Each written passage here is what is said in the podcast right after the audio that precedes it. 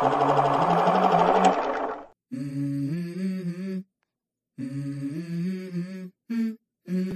go. I wake up to a little bit of drool on my pillow, feel like it's gonna be a bad day. What's good, everyone? Welcome inside the Bucks Film Room podcast. My name is Brian Sampson. I'm your host. You can find me on Twitter at Bucks Film Room. This podcast comes at you multiple times a week. We love to really break down the Milwaukee Bucks and help you become a more knowledgeable Milwaukee Bucks and basketball fan. This is really the Bucks podcast for those smart fans out there. So really thank you for tuning in. We appreciate that. We have a really exciting episode here today we, where we're going to break down two really good games that the Bucks had coming out of the All-Star break. That was amazing to see. Buck a huge win on Friday night against the Minnesota Timberwolves in Minnesota and followed that up with a second straight really strong performance on both ends of the court in another win on Sunday against the Philadelphia 76ers in Philadelphia. So that was really encouraging to see. We've seen the Bucks, especially under Rivers, have some more of these one game highs like against the Denver Nuggets before the All-Star break where they really played well. But they followed that up with two duds, one against the Miami Heat the next night, and then one against the Memphis Grizzlies two days later. And that really left a sour taste heading into the All-Star break for the Bucks as a team. That has not been the case coming out of the break. The Bucks look rejuvenized. They look organized. They really look ready to go. And it's been great to see that from Milwaukee in two straight games against the Timberwolves that's Minnesota or that's the Western Conference's top seed right there. That's their number one seed who's been the best team in the conference all season long, who has the best defense, if not one of the best defenses in the NBA. And Milwaukee did a really good job of being methodical and picking them apart on offense and dominating on defense. I'm just going to say dominating on defense. And it was really, really fun to see on that. And then against the shorthanded 76ers, they played well.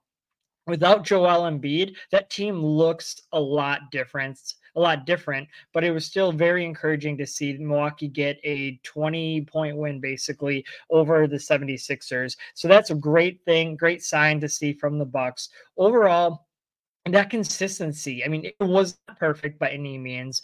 They struggled on the defensive glass. The Timberwolves had a lot of turnovers against the 76ers, but overall, they looked very good. They looked organized. The game looked simple and slow for them.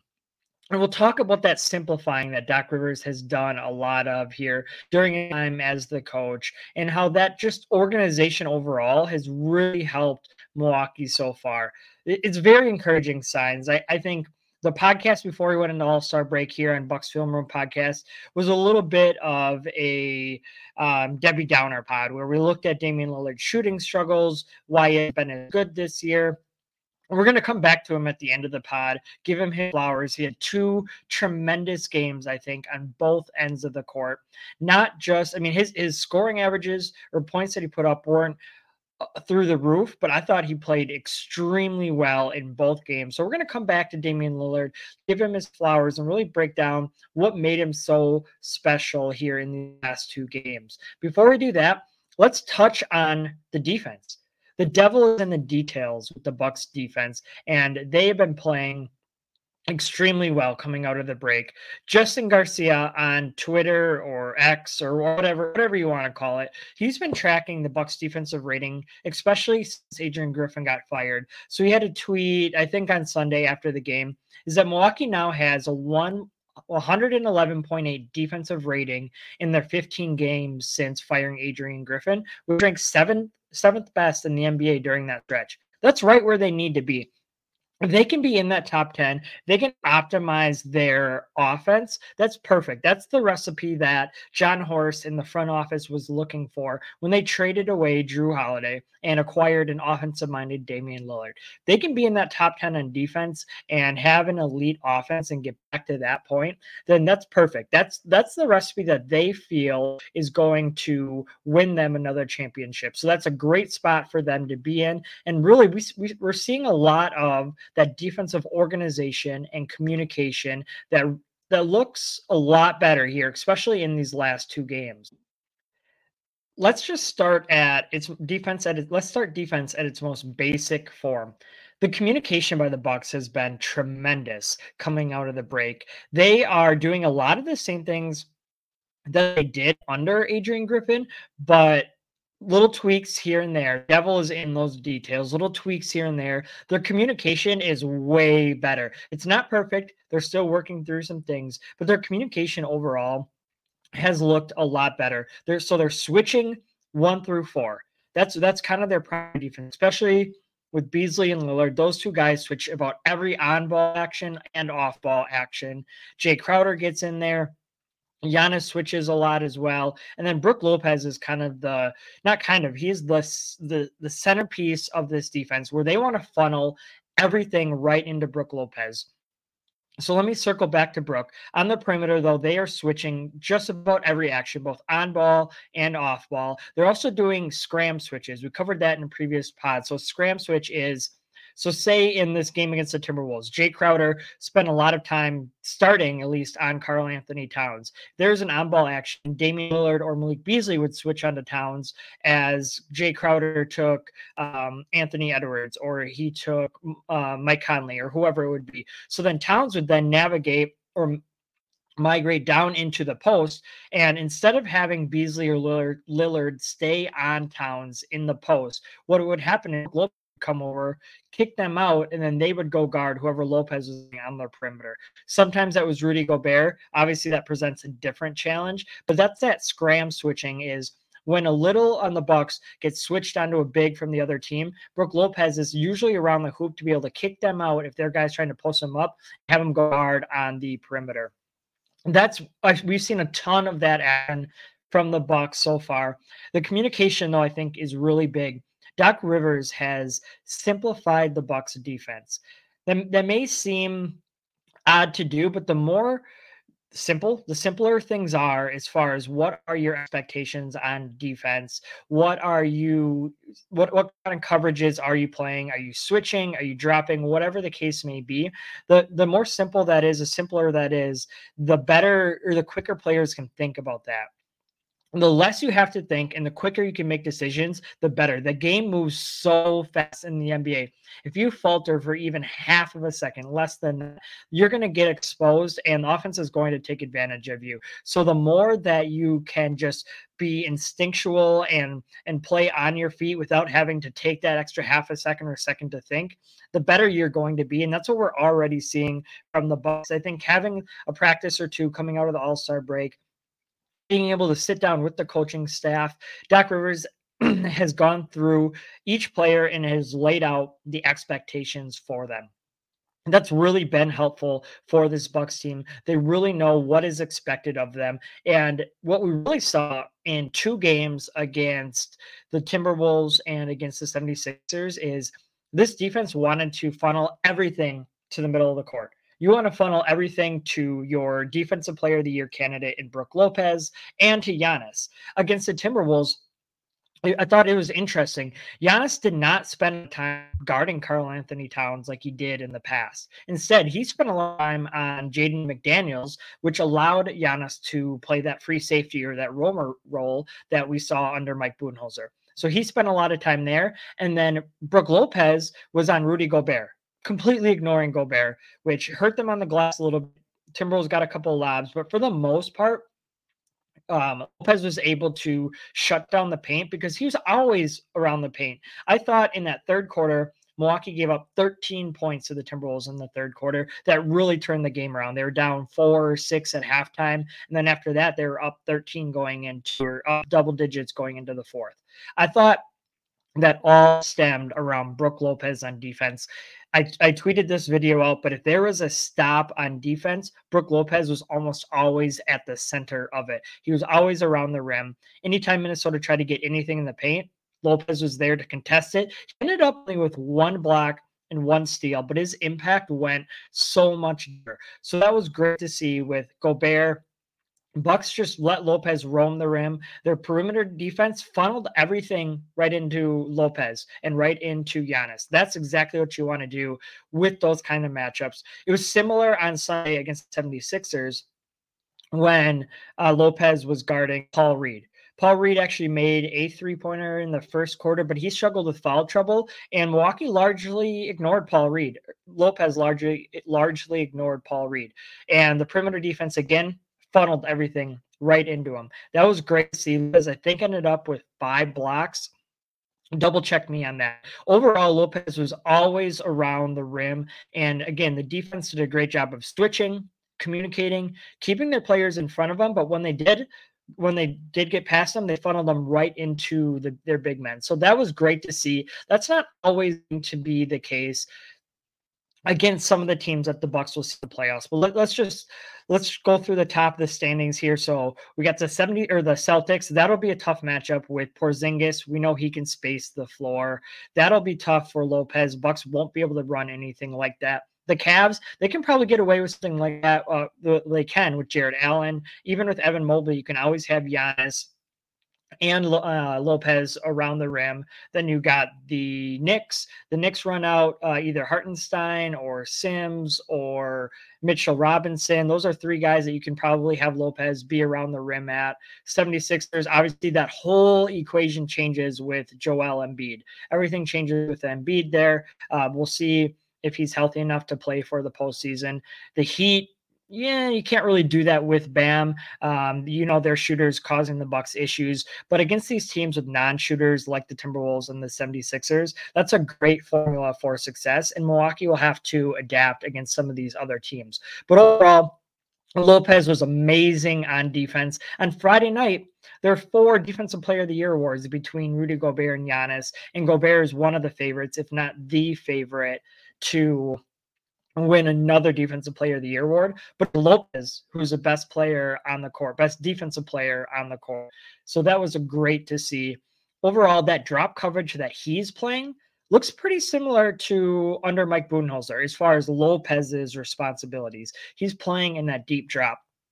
What's completely different right now is what the perimeter defenders are doing. With um with Budenholzer, Jrue Holiday and company would almost always go over the screen and then try to recover, and Lopez would be in that one on two. Right now, they are doing a lot of switching with that action. Um, obviously, not with Lopez engaged, but a lot of switching otherwise. Their defenders will still go over the screen, have more leeway to go under or to do different things like that or it's not strictly going over and fighting back into it. So that's really one of the biggest differences here. Overall, though, Brook Lopez, I, I can't say enough good things about him. The defense as a whole, they played really, really well, especially against the 76ers. They were dominant against the 76ers on Sunday, really took them out of their rhythm, had a great game. Again, I can't say enough. It was, it was amazing to see at, at the basics, basic understanding of this defense, they their understanding is is skyrocketing. The game is simple. They understand what each person is supposed to do. They understand their assignments and their responsibilities as individuals, which then then helps them collectively as a team. The communication between them has been amazing. It's it's been great to see. You can see Jay Crowder out there taking a leadership role on the court. Malik Beasley is communicating more. Uh, Damian Lillard is communicating more. It really looks looks great. There's one specific clip about midway through the third quarter that I wanted to just run through and go through with you. So it starts with Karl-Anthony Towns, who's being guarded by Jay Crowder, setting a ball screen on Damian Lillard at the top of the key. So Mike Conley coming off of his screen to the left. Crowder switches on to Conley. Damian Lillard switches on to Towns. This is that scram switch that we were talking about. Towns immediately tries to go into the post, but Damian Lillard hands him off to uh, Brook Lopez. Lopez then switches on to Towns, which is the second switch we've seen already um, in this play, and Lillard switches on to Gobert. Go the the reason that this works is because Gobert is setting a pin down screen on the right side for Anthony Edwards. So he's setting a pin down screen. Malik Beasley fights through the screen, but ultimately he needs to switch. So then Damian Lillard, this is their third switch, switches on to Anthony Edwards. Malik Beasley then switches on to Gobert. Edwards tries to drive baseline. Guess who's there?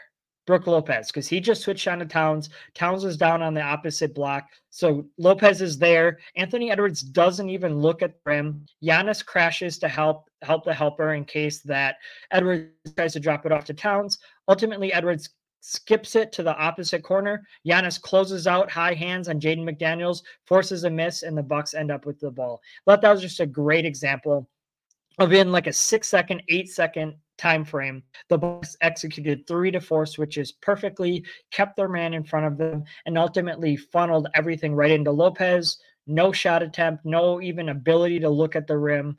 Kick out for contested three by a poor shooter. Damian Lillard was really at the heart of that defensive play. And I want to talk about him some more. I felt um, uh, uh, with the last podcast, go check it out. I really did a deep dive into what's different with Damian Lillard's uh, shooting this year. He's having a down season shooting percentage wise, and you could really see that it was from a lot of areas on the court. But I want to give him his flowers on this podcast. He played what I think are two of his best all around games uh, on Friday against the Timberwolves and on Sunday against the 76ers. Need to give him his props.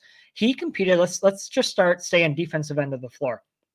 He competed as hard on that end of the court as I've seen him do in two straight games all season long. I thought that he was pretty good. He's never going to be the Jrue Holiday type of lockdown defender, but he worked hard on that end of the floor. He kept his man in front of him and he competed. He ended up with a couple of steals early on in that 76ers game simply by anticipating passes. He might not ever be a great on ball defender, but he can be a solid off ball defender if he stays engaged, stays locked into his man and the ball, and makes some of those reads like we saw against the 76ers. I thought that he was really good and anticipating where passes were going to go. He jumped passing lanes a couple of times to get a couple of steals. So I, I just want to give him his props. That was a great Great game by Lillard on the defensive end of the floor. Both games, he played hard. Granted, he didn't always have the toughest matchup assignments, but when him and, and when him and Beasley are constantly switching action, even though Beasley's starting out on Anthony Edwards, spending a lot of time on him, Lillard's going to get his fair share on those types of players as well. Especially in the playoffs, if they're just going to easily switch everything, and defenses or offenses are just going to go and set a simple ball screen to get uh, Lillard onto the guy that they want. They're going to target him like that. So I thought it was great to see him competing. Can he continue to compete at this level consistently? I hope so because I'm a big believer. You can't just flip that switch on it's a habit that you have to build throughout this season and you need to be putting it into practice right now in games in the regular season so that way you understand how to apply it consistently during the postseason so i'd love to see him continue to work on that end of the floor offensively yeah, he had a very bad first half against the Timberwolves shooting the ball. I think he was one for nine. But he responded with a great second half and then a whole entire great game against the 76ers on Sunday. His box score, as far as just total amount of points, is not going to jump off the page at you. I think he ended up with like 21 and 24 or something like that. But his command of the offense has taken another level. He looks so much more comfortable we started to see this a little bit before the break, but especially in the last two games, he looks so much more comfortable, and his understanding of the offense and what he wants has taken another level, has taken another jump and reached another level under Doc Rivers. And that's really been great to see. Doc Rivers has given him a lot of leeway to call out what he wants, to call out the sets that he wants. And what we're seeing this formula for the Bucks is Giannis for the first 42 minutes of the game. And Damian Lillard then takes takes over down the stretch. That seems to be fine with both players, where that last six minutes is really Lillard going to work. Obviously, he's going to get his shots up before then as well. Giannis is going to be involved in that clutch time offense. But overall, that's kind of the formula that, we, that we've seen. And Lillard, his decision making, I've been so impressed with it really all year all year long. He had a few more turnovers than I would have liked in these in these last two games, but overall his just command of the offense, his decision making about when to get his shot off, when to share the ball, when to set up teammates has been amazing. He has such a high basketball IQ. I think that's one of the most underrated parts of his game is his basketball IQ. He knows who to go at, how to go at them, how to set up his teammates, how to keep his teammates involved, and how to hunt his own shots. That's a lot of balancing act. It's a lot of balls in the air. Again, I don't buy the reason that he struggled is because he has a lack of touches or has a lack of ball. I think it's because of other things, off the court things mostly. But we're really seeing him start to be engaged and understand this offense at a higher level. That's only going to improve as the season goes on. Bucks still have 24 games left. I think that was that he's going to continue to take it to the next level. I've been very, very, very, very encouraged by these first two games. Lillard had nine assists and 10 assists in each of these two games. And I thought that was even underselling his playmaking ability. Again, we know his shot making is there. He had a crazy threes against the Timberwolves, some big time shots down the stretch, but his playmaking and his dimes Eh, his assists have been on the money. I thought that was great. We need to give him his props for that. That's really along with his basketball IQ, his playmaking for his teammates, especially on a Bucks team that has a Malik Beasley space of floor, that has Giannis that you can throw it up to. And speaking of that, we, we are seeing, I think, Lillard look for Giannis on more of these alley oops. He had a night. Lillard had a nice alley oop where he took Nick Batum off the dribble, to the side of the court, and sucked in the defense when he got into the heart of the paint and just tossed up kind of what looked like a casual lob to Giannis. Giannis just threw it down in traffic. I think Paul Reed followed him, got an and one, which was crazy. Like that, we're just seeing those who connected the different level. Uh, a little aside here. Why did the Sixers had Nick Batum start and spend a lot of the game on David Lillard? That's just disrespectful. We saw Lillard get seven, I think the first seven points of the game against Philly. Like, what are you doing? Nick Batum never could guard Damian Lillard, especially not now. I, I, that was a weird assignment, but we'll take it. We will take that. Anyway, Lillard, his connection with Giannis is also improving. That's great to see. I think that he's this is really only the start for him. I think he's turned a corner as far as his comfort level with Milwaukee and his comfort level with the Bucks is understanding the offense. Again, I talked about on defense how Doc Rivers has simplified the defensive scheme and has clarified what he wants each player to do. I think that's also been the case for offense. Everybody has a specific role. We know the offense is going to be funneled through Lillard and through Giannis. When Middleton comes back, he'll be a tertiary option. He'll be another great shooter to put in that corner or the weak side. And if his defender sucks in, 38% three point shooter, 39% three point shooter right there, which is something they lack. Jay Crowder has been nice defensively these last two games, but he struggled to shoot the ball. His defender doesn't have to respect him when you have Crowder out there, when you have Patrick Beverley out there, when you have Pat those are kind of three shooters that defenses don't really have to pay a lot of attention to. If you replace just one of those guys with Khris Middleton, that again shifts the whole dynamic. I think defenses will still play off of Middleton to help Lillard because that leaving Middleton is the lesser of two evils. But still, that gives the Bucks another a lot better of an offensive option when Lillard comes back, which uh, might even be as soon as next week, is what it's sounding like, which is great news. That'll be another great way to step up the Bucks offense. But I thought this was a great start by Lillard and a great start by the Bucks offense as a whole. Two really encouraging games. One thing I want to talk about here, quick, lastly with Lillard before we move on, is his free throw attempts there's a lot made at the beginning of the year about how often he's getting to the free throw line, how that was sh- saving his efficiency and true shooting percentage. And, and a lot of that is true, but there's been a weird trend. Uh, his free throw attempts have completely dropped off. So in October, he averaged 9.3 free throw attempts per game. In November, it was nine. In December, it was seven. In January, it was seven and a half. And in February, it's 4.6.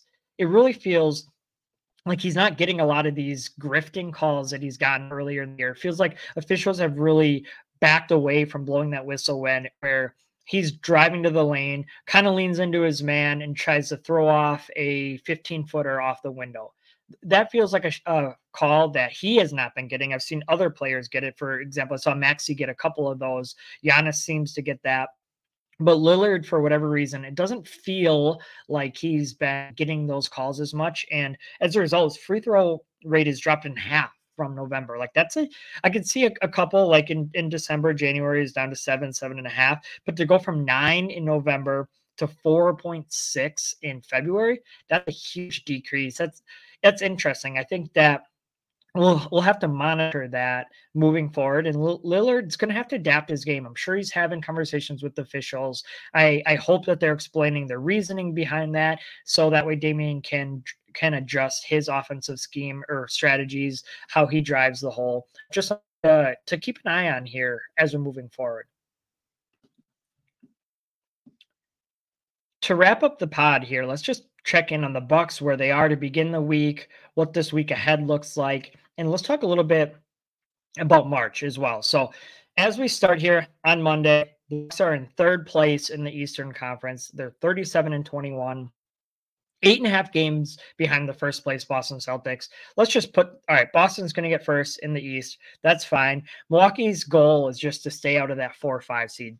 Two seed, obviously, two seed would obviously be perfect. Three seed, we'll sell for that. That'd be okay. Uh, you don't want to be in that 4 or 5 game. You want to avoid potential first round matchup against the 76ers, especially if Embiid is going to be back. But then specifically the second round matchup against the Celtics, you want to stay out of that. You want to avoid Boston for as long as possible.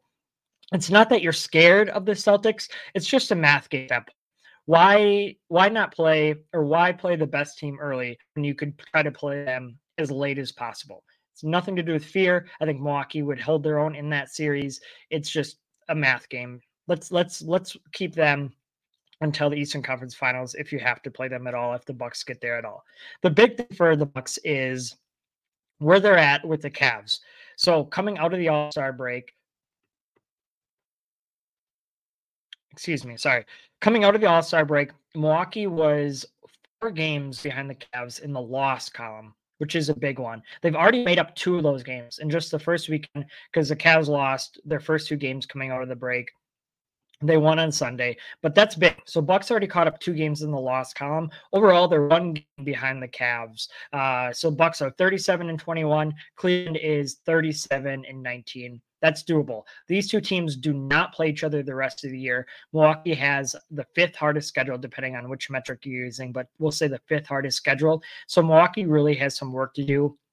But that was an encouraging thin uh, arms reach here, one game back of them. Let's see what happens the rest of the season. Overall, this week is a big one. So Bucks beat two quality playoff opponents here to start. And now they have a little bit of a reprieve.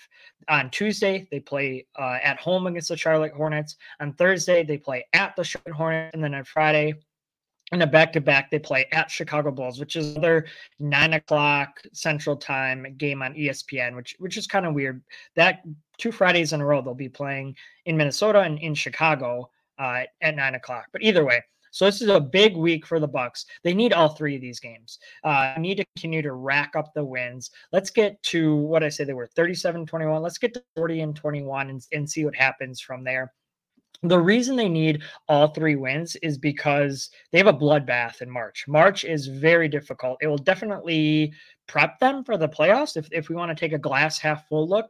But beginning on March 4th, they have eight straight games against teams with winning records. So the, you know this week they got the Hornets twice and the Bulls. But then next Monday they play the Clippers, then they play the Warriors, the Lakers, the Clippers, the Kings, the 76ers, the Suns, the Celtics. Then they get kind of a one game break against the Nets, and then it's right back to the Thunder, the Lakers, and the Pelicans before wrapping up March with the Hawks. So 11 games in March alone against teams with the winning records. That's tough. You need every win that you can get now It gives you a little bit of wiggle room for a slip up later in March. Hopefully that does not happen, but getting these three wins is important. We know Milwaukee, we've seen them consistently, really, under Doc Rivers, play some good games against good teams. Where they've slipped up is against poor teams. They lost to the shorthanded Miami Heat, lost to the very shorthanded Memphis Grizzlies. Can they avoid that same trap against the Hornets and then against the Bulls? Those are pesky They're four games under 500. They're pesky. They're not going to give Milwaukee any. You can't just walk into that game or sorry, Bulls are three games under 500. You can't just walk into that game specifically and expect the game to be handed to you. Uh, Chicago is going to play hard. They're going to try to give the Bucks fits against Charlotte. Charlotte can be frisky too. Let's just see what happens here. But Bucks need to take care of business. They need to end this week hard. This is great start. These two games are a great start. They built some momentum. Don't give that up. You need to carry that momentum. Let's get a nice win streak here. Let's build our win streak to five games here heading into this tough stretch in March. That would be tremendous. Obviously, you want to win every game. I'm not saying anything new, but just call out their schedule and where it's at. Let's keep the momentum going, keep building good habits, keep stacking success to bring back old Mike McCarthyism from the Green Bay Packers. Let's start stacking success. You have the first building block in place now. Let's get another one in place before next week. That's all I have for you today. Thank you all for tuning in. You can find me on Twitter at Bucks Film Room. I think I failed to mention this at the top, but I write about the Milwaukee Bucks for Forbes Sports. And you can check out this podcast a couple times a week.